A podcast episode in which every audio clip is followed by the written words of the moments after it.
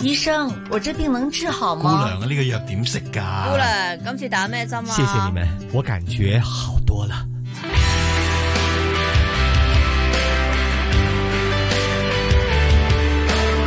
醫護從心出發，主持楊紫金，嘉賓主持關志康。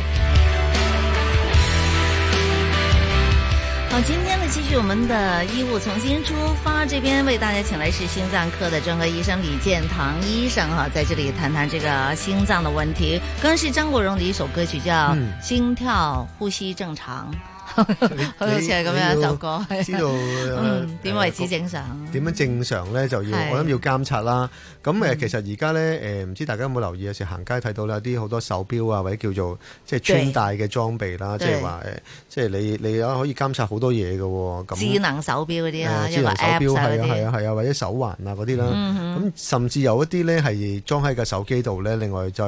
配一塊好似啊我都唔知點講，一塊板咁，一塊好細一張卡咁樣啦，就放個手指落去咧，就可以誒監察嗰啲即係心電圖啊。嗯啊！呢啲其實啊，即係問下李醫生，即係點睇啊？呢啲即係裝備，誒呃呢啲都有用嘅，啊呢啲有用嘅。咁誒、呃、兩樣嘢嚟嘅，一樣呢就係你話誒、呃智能手錶嗰啲呢，嗰啲類似係一啲連續性監察嘅嘢，嗯即係譬如你戴住隻手錶，你瞓着咗，你都可以誒睇、到你嘅心跳啊，啊嗯有冇啲誒比較誒。呃你唔知道，但係出現咗嘅心律不正啦，譬如你瞓覺瞓咗覺，你唔知嘅，咁但係出現咗嘅心律不正啦，嚇、嗯又或者你頭先講另一樣嘢就係一啲喺智能手機上面一啲手板嘅咧嚇，即係放喺手指上去咧就可以係睇到你即時做到一個心電圖啊。啊係咁嗰兩另一樣嘢嚟，佢唔係一個連續性嘅心電圖，但係咧係一個即場一個比較簡單啲嘅心電圖即係。嗰一刻係點？係啊，真嗰一刻係啦，嗰一刻嚇。咁呢啲點解嗰個嗰、個啊手板嗰個心電圖呢係有咩用呢？嗰、個其實一個簡化版嘅心電圖啫，因為你知道心電圖呢，嗯其實嗯喺嗯身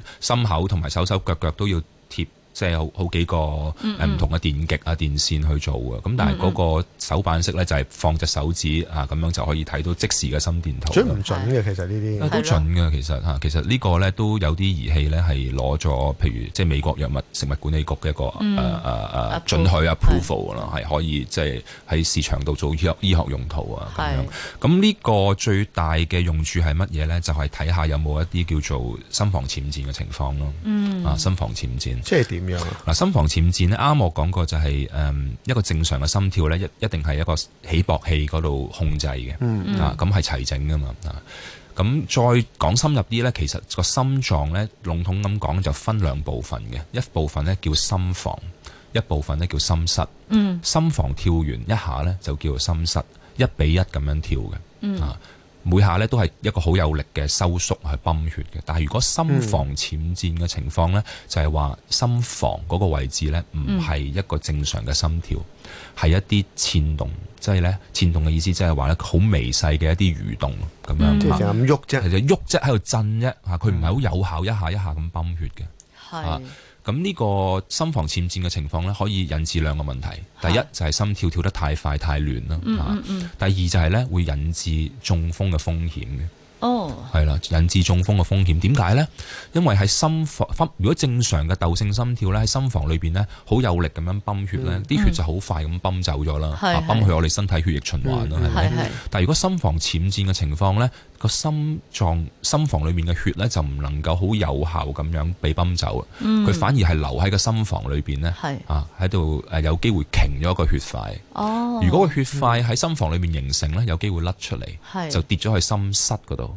啊。然之後心室呢，就泵出嚟呢，就去邊度都得啦。泵上腦啊，血去我哋身體血液哇循環，泵上腦就會導致中風咯。係啊山室咁樣山塞啦，係急性嘅腦山塞啊，啊係中風啦，或者我哋叫做啊，咁所以心心房潛戰呢，係一個比較誒、呃有醫誒、呃、醫學嘅一啲並發症嘅一個心律不正嚟嘅，嗯而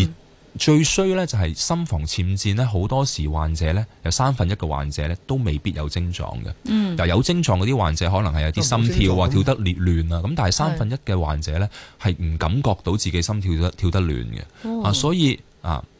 一係呢，就係、佢可以自己檢查到個脈搏，嗯發覺個脈搏唔齊整呢，就懷疑有機會係心房潛戰。嗯又或者呢，可以做啱啱我哋講嗰個 Jackie 講嗰、個啊一個手板式嘅一個心電圖，就可以即時睇到你嘅心跳啦，係唔係係一個正常嘅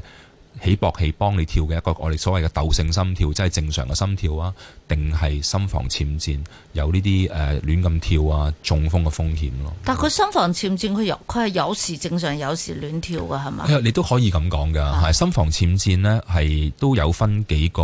嗯類型啦。嗯如果我哋講佢發生嘅頻率，有啲咧叫間歇性嘅，嗯，即係話佢有時有，有時冇嘅。啊係，，譬如佢跳亂幾個鐘之後呢，就會正常翻噶啦。呢啲叫間歇性嘅，嗯，有啲呢叫做持續性嘅，即係話你如果唔用藥啊，唔用一啲其他電擊嘅方法整停佢呢，佢一路都會喺度。嗯啊，有啲叫永久性嘅，即係話你做乜嘢食咩藥啊，做咩手術呢，佢都改善唔到噶啦。嚇係有幾個層次嘅。即係絕症啊啊係咁樣。所以 嗱，所以間歇性就比較啊嗱，無論你講邊樣啊，間歇性、持續性定永久性咧係，你中風嘅風險咧都係會喺度嘅 啊哦。，而最比較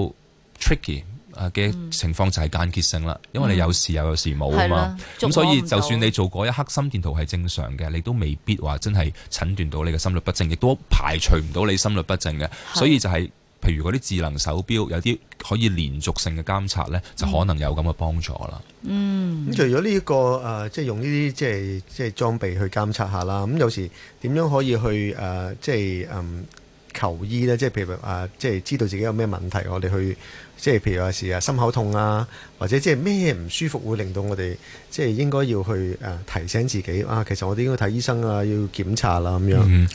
嗯其實嗰個嗯有啲症狀啦，係係今日我哋都講過幾樣嘢啦，係冠心病啊、心律不正啊咁樣啦。如果但凡係真係誒、呃去到呢啲中年嘅時間啦，啊，其實你年紀越大咧，心臟病嘅機會咧就會越嚟越高。啊嗯咁、所以如果你日但凡係有啲心口唔舒服啊，或者嗯係有啲心跳啊、頭暈啊呢啲症狀咧，咁你我都建議真係要去早啲睇醫生去做啲檢查咯。其實係咪都要醫生係咪都會建議大家即係都會去做一啲嗰啲身體檢查咧，都會 check 下個心臟啊，做下心電圖或者有啲咩其他嘅係啦，可以係啊，係啊，即即啊間唔中去 check 下咁樣。間唔中 check 下啦，最重要呢，其實一啲好簡單，其實呢啲全身呢啲叫驗身呢，其實好係簡單嘅。你係可以即係睇下一啲血壓啊、血糖啊、膽固醇啊啲指數咯嚇。但係亦都成日聽到啲隱性嘅心臟病，我嗰啲就冇辦法可以 check 到噶啦，係嘛？咁如果我誒、呃真係話隱性嘅心臟病呢，嚇，咁、誒我哋啱啱講嘅一啲檢查，譬如跑步心電圖啊呢啲呢，嗯嚇都可以知道有冇啲隱性嘅冠心病。因為好多時咧都聽到啲人即係你話即係長跑嗰啲隱性嗰啲咧，就唔知點解查嚟查去查唔到，但係成日都話個胸口好痛嗰啲人咧，其實睇醫生咧，翻嚟都係話，譬如誒胃酸倒流啊， 冇或者事啊係胸膜炎啊，總之就話佢其實你個心冇事㗎，咁但係個個成個胸口都痛㗎喎，咁樣係咪？胸膜炎其實誒同埋胃酸倒流其實反而都係普普遍嘅嘢。係你講得啱啊！其實係好多誒、嗯病友啦，嚟睇醫生話心口唔舒服嘅嗯啊，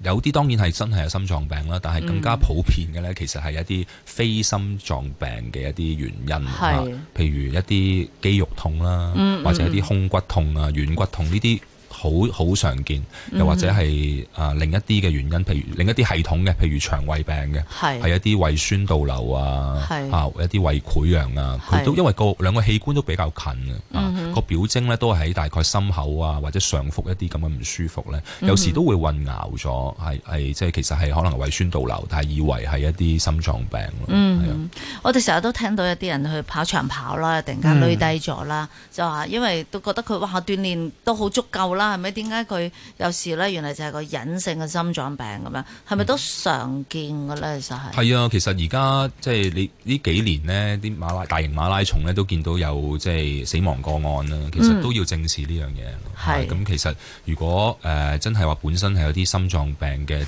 傾向嘅話咧，啊或者有啲症狀嘅話咧，真係嗯要揾醫生啊做啲詳細嘅檢查，譬如係跑步心電圖啊，嗯啊正係確保冇事先去做一個係咁高強度嘅運動咯。同埋運動途中咧，如果自己有少少唔舒服，就冇死定啊！要適可而止，係係啊，量力而為。冇錯。知所進退。哎呀，